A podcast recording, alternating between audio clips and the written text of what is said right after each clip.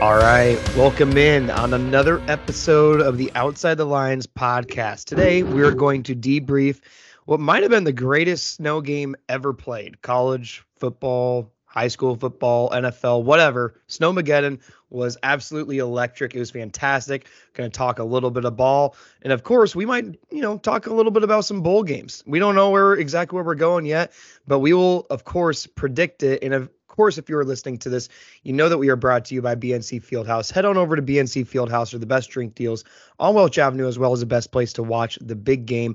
This Thursday night, we have Seattle at Dallas.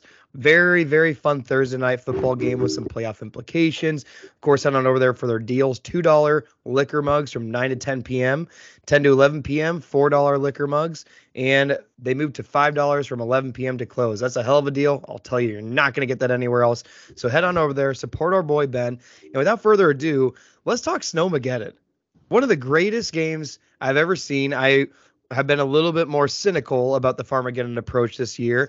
And man, this game just made me look like another big dumb idiot. I'm this it's the year of terrible takes for Mason this year, but I'm okay with it. I've never seen any snow game look like that where it's that competitive. But man, just give me your thoughts. This this was an electric game. I'm so excited to debrief it. Yeah, honestly, I can't remember the last Iowa State game that I enjoyed watching maybe more than this one.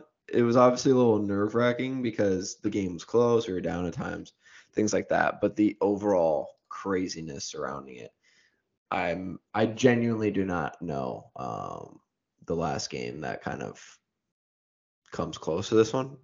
Mm. The snow was crazy. The way the game started off was just insane, and it felt like it felt like it was just a sprint for uh 60 minutes straight. Like there was no breaks. You couldn't really take your eyes off of it. Um and yeah, as an Iowa State fan, obviously the end result was fantastic too. I think if it goes the opposite way, we're like, oh, that's a, a really rough one. Um, but all in all, you know, it was a fantastic game. You saw it all over like Twitter and stuff, everyone's like, "This is this game's crazy." You know, people were not just like Iowa State, K State people, like the national media were like, "This is insane." So, yeah, yeah, that's uh first first reactions.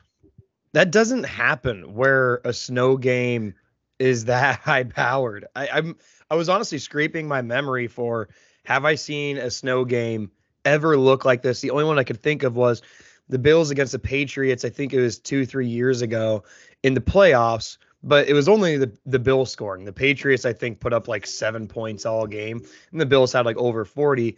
But I've never ever seen a snow game that I don't know what was competitive beyond 20 points. And what, what was the end score here? 42, 42 35. Is, is that yep. correct? I don't have it in front yes. of me. That's unreal. And and I think what was super weird about it was throughout most of the game, I was kind of on edge thinking, damn, K State is really just marching down the field against us. But my K State buddies, I, I had a, a, bet with one of them at halftime when they were up by seven. I think it was halftime. He said, Hey, I'm ready to call this a scratch. Like, this is such a weird, like, looking game where, where it's almost just like a, a bunch of middle school football players because every single game, or every single touchdown was just a big play to the point where it was almost impossible to predict. But I'm just like, hey, if, if K State fans are feeling just as comfortable as I am about this, then we're going to keep riding through it. And obviously, we came out on top. Oh my gosh. Yeah, my, my take about Farmageddon, I still stand by it. But as far as the year of bad takes, I, I I'm raising my hand. I, I don't think I've ever been more consistently wrong about pretty much every single game that we preview, and this was one of them. I wasn't sure I was expecting a very like fun. I, mean, especially with the inclement weather, I, I'm having a hard time finding the words for it, but it was a wild, wild thing to watch. Like you said, may, maybe the craziest game I've ever seen. Yeah. Um, you do have a terrible take around it, and that's okay. In uh, on the opposite end of the spectrum, I had a fantastic take on Twitter. I tweeted about that was an hour and a half before the game and said, need to start off the K State game like this with Breece Hall breaking it for 75 yards against K State a couple years ago. And lo and behold, Abu Sama does the exact same thing. First play. Um, so that now, that are you gonna do one. that? Are you gonna do that every game moving forward, or are you calling your heat check right now? Like I, I can never do Heat- that again. I gotta heat check it. You know, like this is one of those you can't get greedy with this kind of stuff. You know, that's just All right. just you know, gotta gotta be like, hey, this is a rare one. It hits. We for some odd reason come out strong against K State, and and that's that. So, um, yeah, I'll I'll leave it at that. But I mean, when when play one starts that way, you like everyone watching is just kind of like you're immediately locked in, and I think that's that's a fun, like obviously an amazing element of of scoring on you know the first offensive play of the game. So. Then he scored the the first second quarter or first ugh, I can't talk first play of the second quarter, and Mhm. obviously had another you know very big breakaway later on. I think it was in the second half. That I mean, let's just talk about that. Cartevious Norton and Eli Sanders. We found out right before kickoff. I don't even know if they made the trip. Uh, clearly, it's, it sounds like all signs are pointing them to the transfer portal. And I would say throughout most of the year, uh, th- raising my hand again, I've been wrong on this. I, I, I thought Abu kind of had a little bit more upside, but what we're seeing right now, I, I felt Cartevious Norton was our best running back. And I felt that for throughout most of the season, to be just very honest. Uh, yeah, no, uh, Abu is the guy. Like he, he is clearly these folks are seeing what he's doing in practice, and the signs are pointing them to, hey, this is going to be a, uh, is Abu, right? This is going to be Abu's team for the next so many years. So I, I mean, I, I don't uh, clearly. I it's, it's, it was kind of like a bittersweet thing because I like Cartevious, I like Eli a lot. I don't, I want them to stick with the program, but at the same time, they're almost too good to you know be backups. And Abu is is the guy, and I knew that Abu was good, but I did not see him showing shades of Breece Hall like three different times in, in one game, especially in a game where it's hard to keep your footing. He, his balance was incredible. He was still bouncing off players and he was making guys miss. You, you're seeing everything you want to see in a premier Iowa State running back. We, we got another good one. Abu Sama has arrived. Yeah, seriously, we are maybe a little spoiled at the running back position. It feels like. Um, Yeah. If we're gonna be very, very straightforward here, but yeah, if you run for almost 300 yards in a game, like, I don't know what what else can you say about that? like, I mean, that's more than Breece Hall ever did. I know Tr- Troy Davis has three games that surpassed um, Abu's performance, but Abu right there, more rushing yards in one game than any of Breece Hall's put together. Or yeah, yeah, than any of Breece Hall. So it's a good sign. Yeah. Um, you know, and then you also have to talk about Jaylin Noel. Um, and him three catches, two touchdowns. It's kind of like that Randy Moss meme Yeah. they show where it's like three catches, 160 yards, three touchdowns. That that was essentially um Noel's game too. And The Randy dude, Moss the- Thanksgiving game. the sideline one was so fucking cool. But at the same Mhm. time, when he went to the sideline, I was like, I'm just waiting for these fuckers to blow the whistle. Yep. And they didn't blow the whistle. Holy shit. They actually did not fuck us over on that. It was great. It was great. They finally decided to let it play. Yeah, that I think everyone had a little bit of PTSD, just him on the sidelines, and it from the camera angle. You know, the camera was projecting on on like the far side of the field, so I was thinking he's he's probably went out of bounds. Like like there was so much of me that I'm like, there's no way in hell this is gonna stay. And you saw the replay, and dude, he dusted people. He like did a little a little gallop and then took off. That it was just a cool looking play, man. I mean, what what was it with K State? Like, I, I did I didn't think that their defense was outstanding going into it, but I thought it was formidable. I, I mean, you, you can't be I can't I can't watch that game and say that's a good defense when all of our we had six no five touchdowns that were over 60 yards. All of them big plays. No plays in the red zone. Not a single one. Is that correct? I literally had to Scrounge the internet if that was correct, because that still We sounds t- wrong. We had two plays. One was a punt, and then one was the the Jaden Higgins touchdown at the end. That was it. but was that in the red zone, which means like 20 yards? No, in? Not on the Jaden red zone. Higgins Sorry, was- sorry, sorry. We had none on the On red their zone. Side of only the field. We only had two on their side of the field the entire game. Which is insane. that is actually wild. Imagine someone telling you that at the start of the game. Be like, hey, Iowa State's only gonna run two plays on, on K State's territory. You'd be like, did we lose 45 to 0 like K State If you getting crushed. That was- oh my gosh. Yeah. Um I'm gonna do a little like can you imagine watching this game as a K State fan though? Like I would have been livid. like you have all these great drives. Your offense is fucking churning. You've had the ball Yep. for basically the entire game. Iowa State had the ball for a total of less than 18 minutes of the game. You had the ball for 42 minutes of the game. And every fucking time this Iowa State offense, like the first touchdown, you're okay, all right, whatever. Like we'll get it It back. happens. You know, yeah, it happens. They they went down and kicked two very short field goals. Shout out to the defense for getting stops there. Mm-hmm. And then, but then after that, you're churning. Second quarter, you're like, okay, big big run or big drive. We're up six. Hopefully, we'll figure it out. They can't have any more long pass plays or rushing plays. And then it just keeps fucking happening. Oh man, I would be, I don't know. It would be incredibly frustrating because you've played really well on one end, and then the other end, you just completely, I don't know, like shit down your pants, but it's not even like that. It's like you just I don't know. You allowed one big ass play each time, which I feel like is more frustrating uh, on Oh, as a is. defensive unit. Like it's way more like because you're just like fuck, like we prevent that. Maybe they go three now or whatever. Um, but yeah, I could not imagine watching this. Like if this happened to the Cyclones, I would just be like, you got to be fucking kidding me. Like Dude, and conversely, our defense felt like the exact opposite, where it was a lot of give, but no give up. Like, oh my gosh. It just felt like every single drive, I'm like, we are just really letting them march down the field on this. If they continue to do this all game, we're going to lose. And they continued to just march down the field. But of course, whenever they would get in the red zone, we'd have an outstanding, you know, third down stop and force them into a field goal. It felt like that happened, I don't know, several different times. And that ended up being the difference in the game clearly.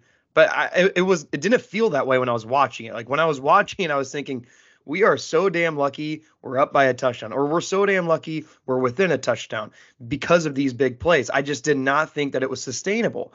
And uh, you know, lo and behold, I was proved wrong. And, you know, well, I'm well, gonna raise my hand again.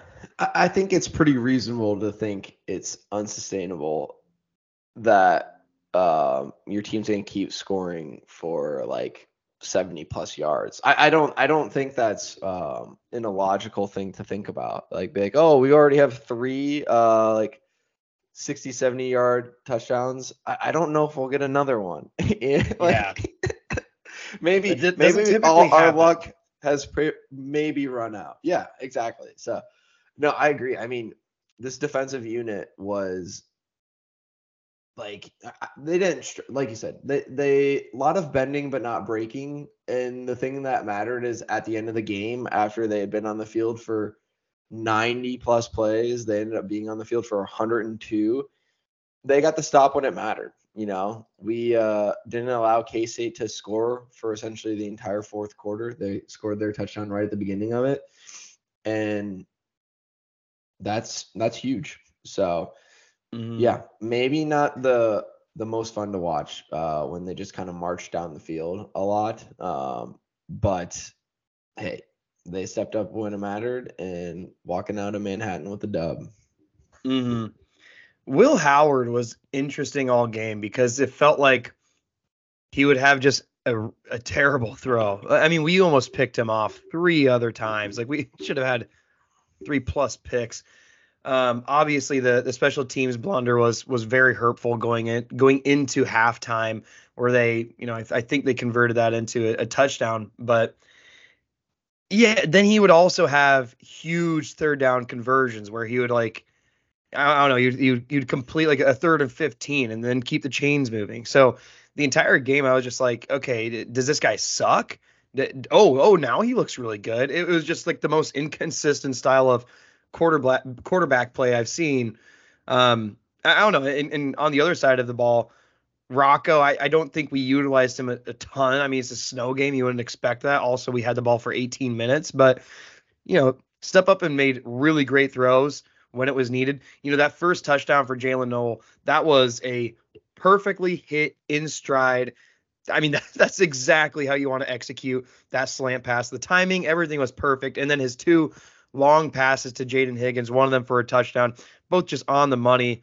I mean, in in the first one, I think he threw, which was a about like a, a, a 15, 20 yard, you know, out route. He put a lot of loft on that ball, but it was still just perfectly thrown to him. And sometimes you see that ball floating a little bit, you're like, oh my gosh. But then you remember it's a snow game, and you want to you honestly want to give it a little bit more air because there's a lot of Will Howards that were a little bit more of darts, and you could see no one was catching that ball, including our defenders, unfortunately. But it, it, was just an it was a weird game. I mean, at the end of the day, it was so damn weird. But what's even weirder, Newt, is whenever we play these electric games, when do we ever actually come out with a win? Like it, it feels weird that we we won that one. It's like wow, that was a fun game, and holy shit, we can actually celebrate and be happy about it.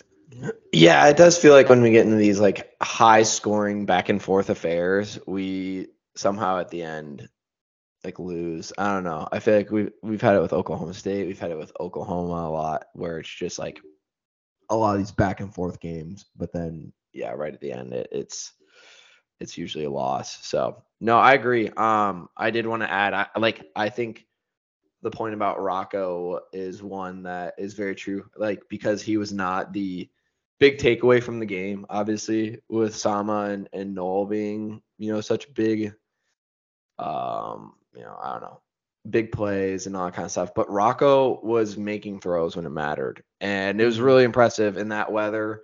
Um, he was slinging it, and obviously, like you said, uh, was able to hit Nolan stride. The Higgins throw was fucking unwild or unwild. That, that, that's that's a word. It's just wild. it was just wild. I was trying. I don't even know.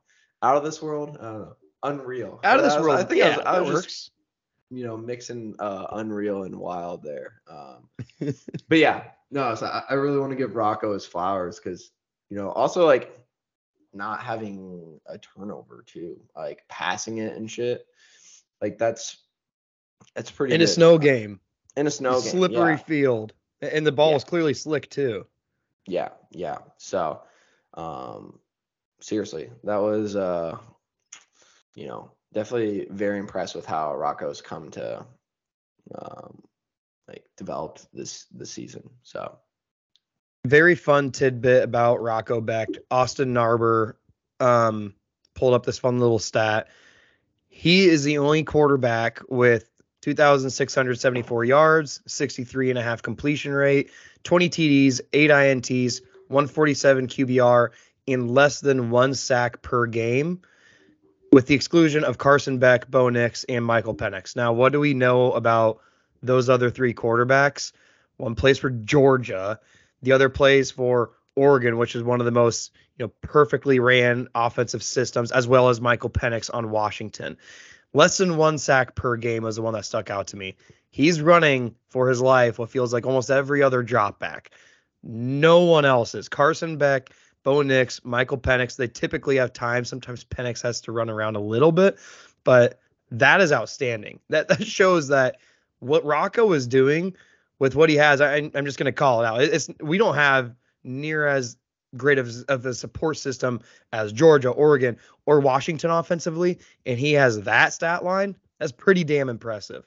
I, I mean, I, I think sometimes we forget you know what he's dealing with. This is the youngest team we have. I think this is the youngest team in college football, if I am not mistaken. I saw that stat somewhere. I'm not sure if that was accurate or not, but what he is doing with everything around him is is pretty outstanding. And keep in mind, he himself is a redshirt freshman. I mean, he he's got a lot of room for growth, and he's shown us so much in his first year starting. Yeah, seriously. Uh, um, I don't think we could have asked for a better freshman year from from Becht and kind of getting thrown into I mean we we had an idea that Dekkers probably wasn't going to be around but getting getting thrown into the starting role um that way was, you know, I think hard, tough. You, you know, you don't really know what to expect. If it was like, hey, we hope Rocco gets another year or two to develop as a backup, whatever. But he got thrown into the fire, and there was obviously some growing pains and whatnot. But I think we saw, especially with um, you know Scheelhaase towards the end of the year, they were like, "Hey, let's let's let Rock, Rocco do his thing. We'll we'll kind of live and die by by Rocco a bit, and it's it's done well. So, hmm Well, should we talk a little bit about? Yes. I have one last thing. I I, I would like to admit this because I had said the entire season. I said I don't know if this Iowa State team is actually that good or good because they haven't beat a good team. I would like to Mm. declare that this Iowa State team is good. They they beat a good team. Um, they beat them in a very exciting and honestly kind of funny manner. And I have to give them their overall flowers of their good team. They're going bowling and they have a shot at, at eight wins, which is wasn't that more than the the the team that we uh, came into the season with huge preseason expectations and they kind of floundered, I believe. I, I think we were expected to win four games going into this year. yes. Um I don't think you can bet on the, you know, over for season win total for college football. At least I was trying to because I You wanted to take that bet. oh you can bet on anything. Oh well, th- that's a bummer. I, I need to dump DraftKings. Um, yeah, I mean we're we're poised for a bowl game. We were going into this. Should we talk a little bit of just some predictions that we've seen out there? I mean, we won't know for another week, so this is all just a little bit of hodgepodge. But I, I'm seeing, you know, CBS has us predicted to play in the armed forces against drumroll please the Raging Cajuns. That hey, Oh god. talk about a revenge game though. Been a little while since we've seen them. um yeah no. The bowl thing's always wild. Um i always think it's very interesting to see how how teams get picked because if a lot of teams are close in the standings a lot of it comes down to which team's going to make us the most money by coming here. And i feel like over the years maybe bowl game people have figured out that iowa state fans travel really well and they'll do well um, drinking your beer and and spending money in your local economy. So hopefully that always Yeah. helps us get get a better bowl. Um, You know, yeah, I will say having that last game, um, there is maybe this is just a a look of things. Maybe it's just the aesthetic, aesthetically pleasing nature of seeing you know seven wins versus six. But I, I feel like having that seventh win will put us in in a little bit more of a obviously more of a desirable bowl.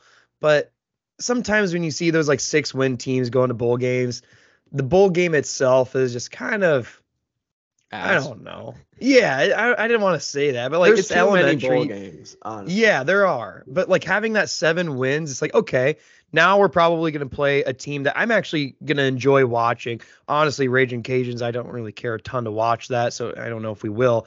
But like, I, just, I just think the level of competition we'll be playing will be a little bit more enticing. And like you said, I, I think, you know, cities are now realizing Iowa State travels very well. We, we do like to, you know, just kind of see new sights, especially down south. If you want to bring us to some warmer weather in December, hey, I, Iowa State fans will come.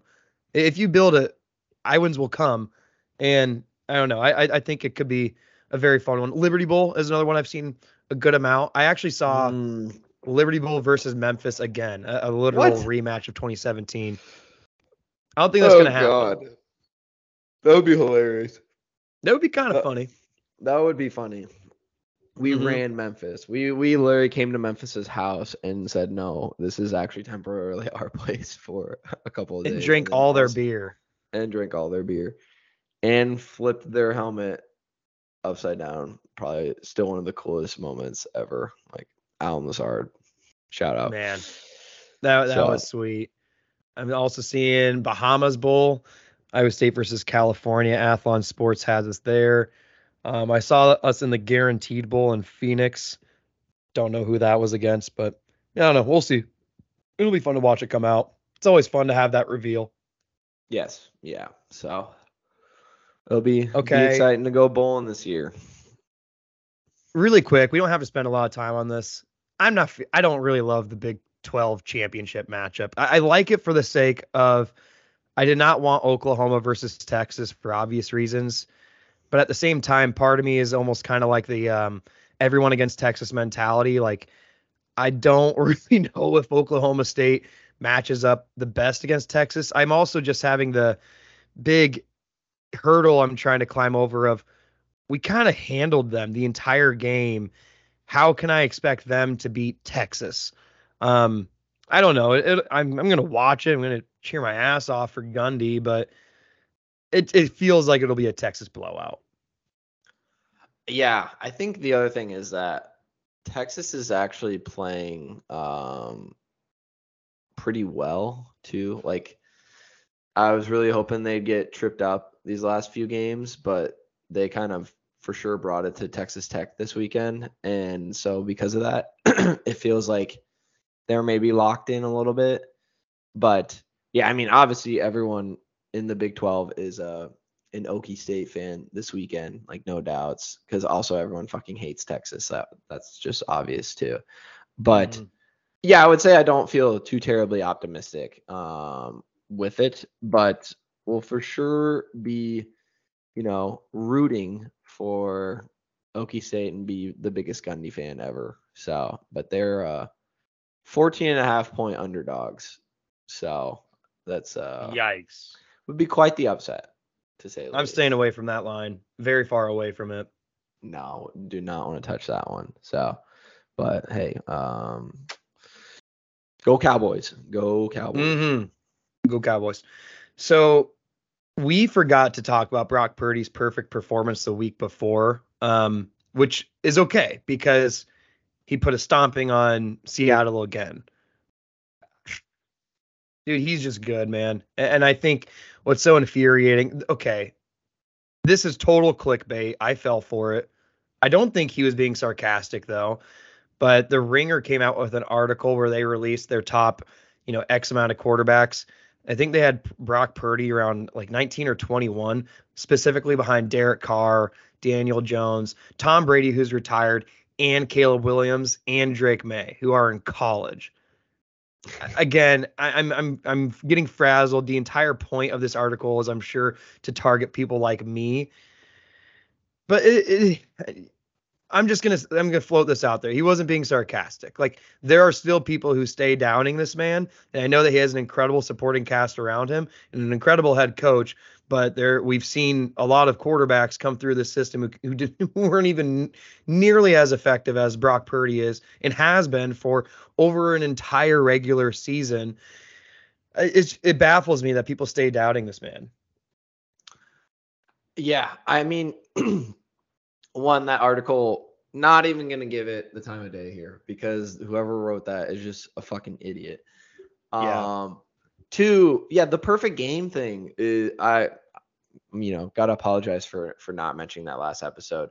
But like the I think my favorite thing is is even when Brock does something like this, there's still somehow people that try to like like knock it down. They're like, oh, you know, like I could have a perfect game if I got to hand the ball off to Christian McCaffrey and throw to Deebo and Aiyuk and Kittle and stuff like that. And it's just, I don't know, like because it's so funny how on the opposite end of the spectrum, everyone's like Patrick Mahomes has no weapons, like they need to help him out and all this kind of stuff. And it's like, okay, so you're saying that even a top talent like Patrick Mahomes needs weapons around him to be like, yeah, play like Patrick Mahomes because you're not playing like Patrick Mahomes this year. It's like, huh, that's weird. Um, and it's just it's funny how I don't know the storyline that gets put around one and the other, and it's it's just kind of I, I think at this point it's what does Brock like I'm over like anyone who says the Brock Purdy's not good just like doesn't know ball. We've established this. Yeah. But at the same time, it's like, what the hell else does Brock need to do in the like? And I don't think it's honestly anything in the regular season that he can do at this point. He has to actually go to like the Super Bowl and win it. And even still, people would be like, well, yeah, like Trent Dilfer won a Super Bowl with the Ravens and stuff like that. It's like, yeah, well, Trent Dilfer was fucking ass. Trent Dilfer wasn't like putting up crazy fucking like passing totals, being extremely efficient with the ball.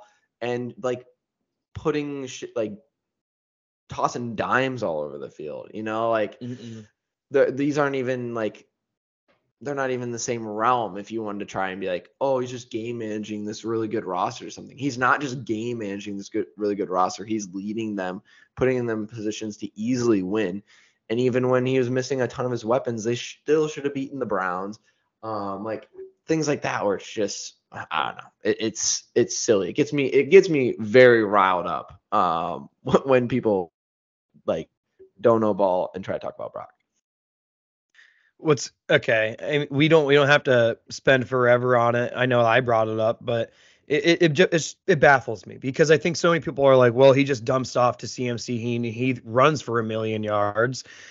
Brock Purdy leads the league on deep passes in completion percentage, yards per attempt, and TDs. Okay.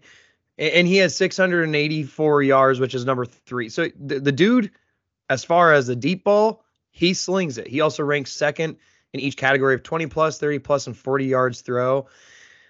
I think what was really weird about me is a lot of people are still saying this whole Brock Purdy for MB, MVP thing is just it's just um I don't know it's a political campaign. It, it's something that people are just pressing. Guess what? Tom Brady in 2017. Do you remember 2017? Carson Wentz got hurt, and people were thinking, well, he was the MVP until he got injured. Then pretty much it was between Tom Brady and Todd Gurley, and a lot of people wanted to wanted to see it go to Todd Gurley because there wasn't an incredible quarterbacking performance that year. But Tom Brady was still the best of all the quarterbacks there. You could say he might not have been the greatest player in the league, but it's a quarterback type of award. So if you're not going to give this MVP, No, no, it is to- just a quarterback award. yeah. So you can't give it to Tyreek Hill. You can't give it to Myles Garrett, though I think they're incredible, you know, players for this MVP award. But Brock Purdy is leading almost, you know, I think pretty much every single category in the NFL. How could he not be the MVP front runner at this point? Like he he has to be. Otherwise, his history tells us that nothing else matters. Like like history tells us that they were wrong every other year in the past when this happens. So if we're going to base it off of, you know, historical statistics of who has the best quarterbacking performance that year, it's got to be Brock Purdy. I know he might not have as much sizzle as Patrick Mahomes and might not be as, you know, hard to bring down as a Josh Allen, but he's clearly leading the league in, in everything. So I don't think if it's a facade. This he has to be the front runner at this point. And he's better than Lamar Jackson. Lamar has a better record, but if you look at the statistics, this isn't Lamar's greatest year of all time.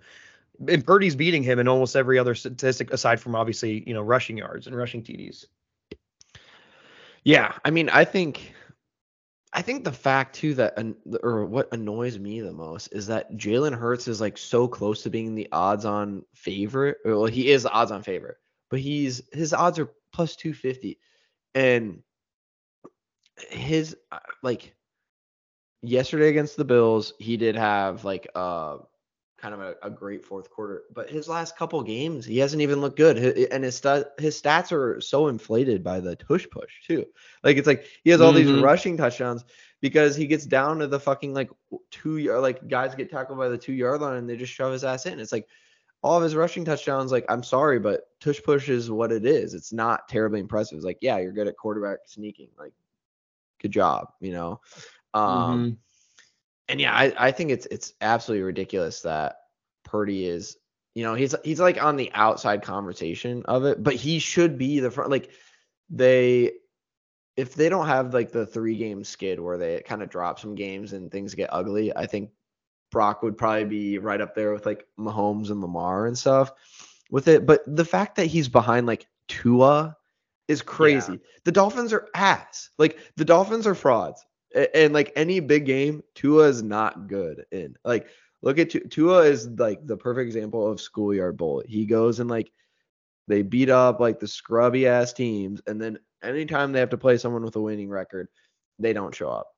And so honestly, like I think you could say Brock is a NFL MVP. I would also have no problem with people being like, "Hey, CJ Stroud's NFL MVP," because I think Yeah, you take him off the fair. Texans, and they're maybe winning like two games. They are probably like two and eight at this point, and instead they're they're in the playoff hunt.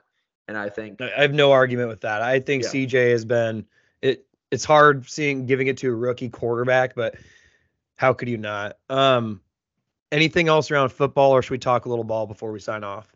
No, let's let's talk a, a little ball. So Um, housekeeping. We also did not talk about Tyrese Halliburton just killing everything right now. Uh, admittedly, I don't watch the NBA. Uh, I, I don't watch the NBA until it's Christmas. That that's like when I get into NBA. So I haven't watched a single one of his games. Been following him. I think he's in the top ten, maybe even top five at this point for MVP odds. So it's cool to have one cyclone in the NFL, one cyclone in the NBA. Both truly have a chance to win MVP. That's dude, we're gonna be insufferable if that happens. Yeah, I mean, it is kind of wild to have. I saw some stat. Someone was like, "When was the last time you could ever remember?" I like. It's never happened with Iowa State, but can you think of even any other school that they've had a top ten player in the NFL, top ten player in the NBA? Um, which we're honestly a little spoiled to have that. So, um, Yeah, I mean, there was one year where Oklahoma, I think, with Blake Griffin, or maybe it was Trae Young and Baker Mayfield or Kyler Murray, can't remember, where one won the Heisman the other won the Player of the Year. I mean, don't this think- is the oh, professional. yeah. but they're this is the professional scaled up. Yeah, Yeah, Come come do it with come do it with the big boys. Yeah, yeah, come on. Um, talking about our basketball team though, um, I don't know. The Virginia Commonwealth game was pretty fun. Like, I can't argue that, but eh, could you say that it should have that should have been as close as it was? Like, should we have had to overcome a 15 plus, or I think it was just 15 exactly point deficit? Probably not. Um, I don't know. You know, this was the first time we were able to see Iowa State against I would say competition where we can actually take something from it. And to me, it just looks like offensively, we are playing one on one for the most part. It didn't really look like we were, you know, running too much of an offense trying to get people, you know, open and, and, and not too many off the ball movement. And you, you can just still tell that our, our game offensively tends to develop throughout the year. But what scares me is the good teams also do that. I, and I was kind of hoping that maybe would come out a little more polished on the offensive side of things. And what's also looking a little different this year is we're maybe we are scoring more points per game than we were the in years past, but we're not looking as defensively locked down. So I don't know. The three games over this past weekend were, you know, uh, it was a very good test for us. I think it was just nice to actually have something to go off of. But I wouldn't say that I was horribly impressed. I kind of hate saying that, but I I wasn't terribly impressed by the Cyclone basketball team, unfortunately. Yeah, I mean, I think hopefully you just kind of want to chalk this one up to a tournament being over Thanksgiving break, you know, like I don't know, maybe not that hype, whatever. Um this team's trying to still like mesh together. You know, I, I think the other thing that is there's there's not there was not a lot of continuity from last year to this year's team. And I think Correct. you know, you can go and play some scrubby ass teams and run like run it well when you don't have, you know, that kind of on-court chemistry. But I think that's a big component is like you have to find the on-court chemistry on the offensive and defensive end. I will agree. I, I don't think the defense looks as like locked in. And I think some of it's trying to figure out, okay, who are going to be these guys? Like, how do these new guys develop into like Otz's, you know, system of, hey, you got to grind on the defensive end. Um, things like that, that hopefully just take some time to get uh, figured out as they come along. But I, I'd say one thing that's nice about this team is obviously they they show that they have like fight in them. Um, Yeah. Which you know is like whatever, but you would also expect that from a, an Otz team. So, um, but yeah, I, I would say it's you don't come away from this weekend like all too terribly impressed by the results here. So Yeah, and, and you you hit the nail on the head. You know, we have new new players. They're still learning the system. Um, you know, and some of these newer guys, I, I would say Keshon Gilbert. You know, he's Jaren Holmes. He just steps right in as a guard who can create his own shot and actually knock him down consistently. You know, he, he's going to be a very reliable player for us. But I think some of the other, you know, newer newer folks we have playing for us are, are just taking some time to adjust. It really feels like whenever we get the ball down low, whether we're driving or we just, you know, pass it in there, it feels like we're forcing so many of these shots, which I, I partially get it. you're down low, you're close to the hoop. Part of you just feels like it's it's a higher percentage shot than just chucking up an NBA three, but you still want to get a good shot. It, it feels like we just weren't, you know, working with the shot clock much. Like there were so many times we dribbled to the middle of the lane and we would have a guy open at the three, and instead we would force something down low that just wasn't really a high quality shot. It looked like that was happening a lot, and I, I think you know th- th- I'm I'm, I'm just trusting it will get better because mostly I'm seeing it with newer players and hell, I, I mean. Robert Jones, this wasn't his greatest weekend, but you could still tell that his efficiency and overall shot selection has improved on that front. And so I think maybe it's just going to take a little bit of time with some of these newer players. Um, definitely not panic mode quite yet. Oh, especially I haven't even mentioned this. Virginia Tech made over 90% of their threes. So that losing that game on Friday, that was just that was tough. It honestly felt like we played a, a decent game, but whenever you know we we brought the game within one score, they would just nail a three. it's when they're making over 90% of their threes, you're gonna lose that game nine times out of ten. So I'm not too upset about the Virginia Tech loss, I guess. They made not. There's no way they made ninety percent of their threes. Was it in the first? Someone half? checks. Someone can I check. think it was in the that, first. That was another thing I just I came across. They shot out of their Yeah. ass. Fact check me on that. Fact check me. Um, I do have one thing I would like to say is please. this team, like, I, I don't know what's up, but they got like I feel like this kind of happened a little bit last year too, but Otz ha- really has to get these guys to practice their free throws because they cannot be missing like double digit free throws in a game. Like they, I feel like are right around this baseline of 60ish some percent from free throw like line, and and that's how you lose close games too. If Yeah. you can't execute from the from the free throw line. So that's something I'd really like to see get cleaned up. I, I feel like last year that was something that we struggled with as well. But um yeah, I, I think that one definitely needs to uh I would like to see that not be an issue moving forward. So Um, Virginia Tech made forty percent. Damn it! It's Cyclone Larry. Damn it! He got me again. He got me again. I think I think it was the first half. I think the first half they started off like hot as shit. I'll, I'll be honest. What was infuriating to me was the second half. It, that was when it felt like we were cutting down on the lead. And yeah, they they, they clearly didn't make ninety percent of their threes, but they were making them when it mattered. And I think that was what was so kind of demoralizing watching it. But I digress. I'll move forward from that. Um, good side of the you know glass half full approach. Um, VCU we should not have won, but guess how we won? Tamin Lipsey's jump shot. That good to see. I, I mean, as as far as seeing improvement on the weaknesses from last year carrying into this year, Otz is attacking them. He said, "Hey, this is something that we need at a team, and We need you to be more of an offensively reliable player," and and he's improved on it. And, and so, I don't know, glass half full approach, a little bit of loser talk, but hey, I, I embrace loser talk a little bit. You, you got it. You do. You do. You love loser talk to be honest. Which kind of probably means you're just a loser, but Oh, I just think you and I are completely opposite. You love to be cynical. You love to go into games. I I like the term realistic. It's good. We balance each other out.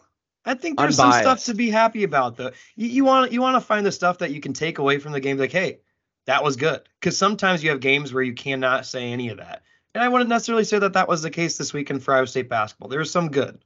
Keshon Gilbert looked great. Lipsey's jump shot clearly improved. We just got we got to tighten the you know the screws on a lot of other things, and then we'll be okay. We just need to do it before Cyhawk next week. Yeah, I mean, well, it's not next week; it's the following. But um, I thought it was not this Thursday, but the following.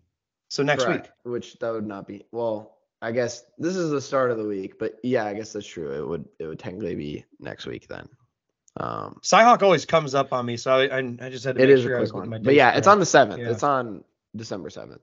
Um, so yeah, I mean, I I trust in like Otz has shown that his teams get better throughout the season. They're gonna have the grind of the Big Twelve. I expect things to the screws will get tightened, and you know, until proven otherwise, where it's like, oh, actually this team is not good. Um, I'm not gonna like get too worried about stuff. You know, yeah, it's a bummer Mhm. that we had a huge lead against Texas A&M and blew that. Um, Texas A&M is also a good team. You know, they're ranked 12th heading into the season. You know, say whatever you want about preseason rankings, but A&M's been really good over the last few years. Um, they're a top 20 KenPom team. You know, like that's that's gonna be a a, a tough battle. Um, so I'm not They too, they were missing two of their three best players, which doesn't make me feel Oh. much better. that that does not make me feel better either. Um, yeah. but But yeah, hey, I- we were up 21 points against that type of team. So That's true. glass half full, That's true. Hey, yeah, yeah. Let's only play first halves moving forward, but then we would There we go. lost two of the games. So, which, well, um, I, anyways, but I would say overall, this is a good week to be a Cyclone. A good weekend to be a Cyclone. I don't think anything could have gotten after the farm again. Besides, I think like, you know, bad injuries to people or something like that. I, f- I feel like that's the only way we could have could have gotten brought down here um, after that crazy Agreed. game. So Snowmageddon, baby. Tell your kids about it. What a hell of a ride. That was so fun. yes, um, there Any was last Cyhawk- minute items before we peace out? There was Cyhawk wrestling, which I know nothing about wrestling, and I wasn't really gonna talk about to it. So, yeah. but I think we lost for the like 18th straight time. So, um, Yeah. that's a rough one. We'll, But we'll make it yeah. back up with swimming and diving, um, track and field, basketball. Um, because yeah, We- we we lost football, which also isn't very nice. Well, yeah. Um lastly, I would like to give a shout out to uh the women's volleyball team. They made the tournament and um they get to play I believe Hawaii this Thursday. So maybe they can go on a little magical run, but uh yeah, I've been trying to watch a little bit more volleyball lately, so I wanted to get that little nugget in there. Volleyball's fun. I might join It you in that. fun. Very, very fun. Well, thank you guys for tuning in. Um, we will have Iowa State versus DePaul this Friday. And then, yeah, take some time off. You know, we'll have a bowl game coming up here. We'll discuss that next week, as well as a Cyhawk basketball preview. Um, and of course, if you're listening to this and you made it this far, then reward yourself with a beer. Head on over to BNC, support our boy Ben. Always good doing business with him and always fun talking Iowa State with you, Newts. Again, any last minute housekeeping items before we roll clones? Super excited for Farmageddon to not be a game in 2027. Thank you, Jamie Pollard. Thank you, Jamie Pollard. All right, roll clones. Roll clones, baby.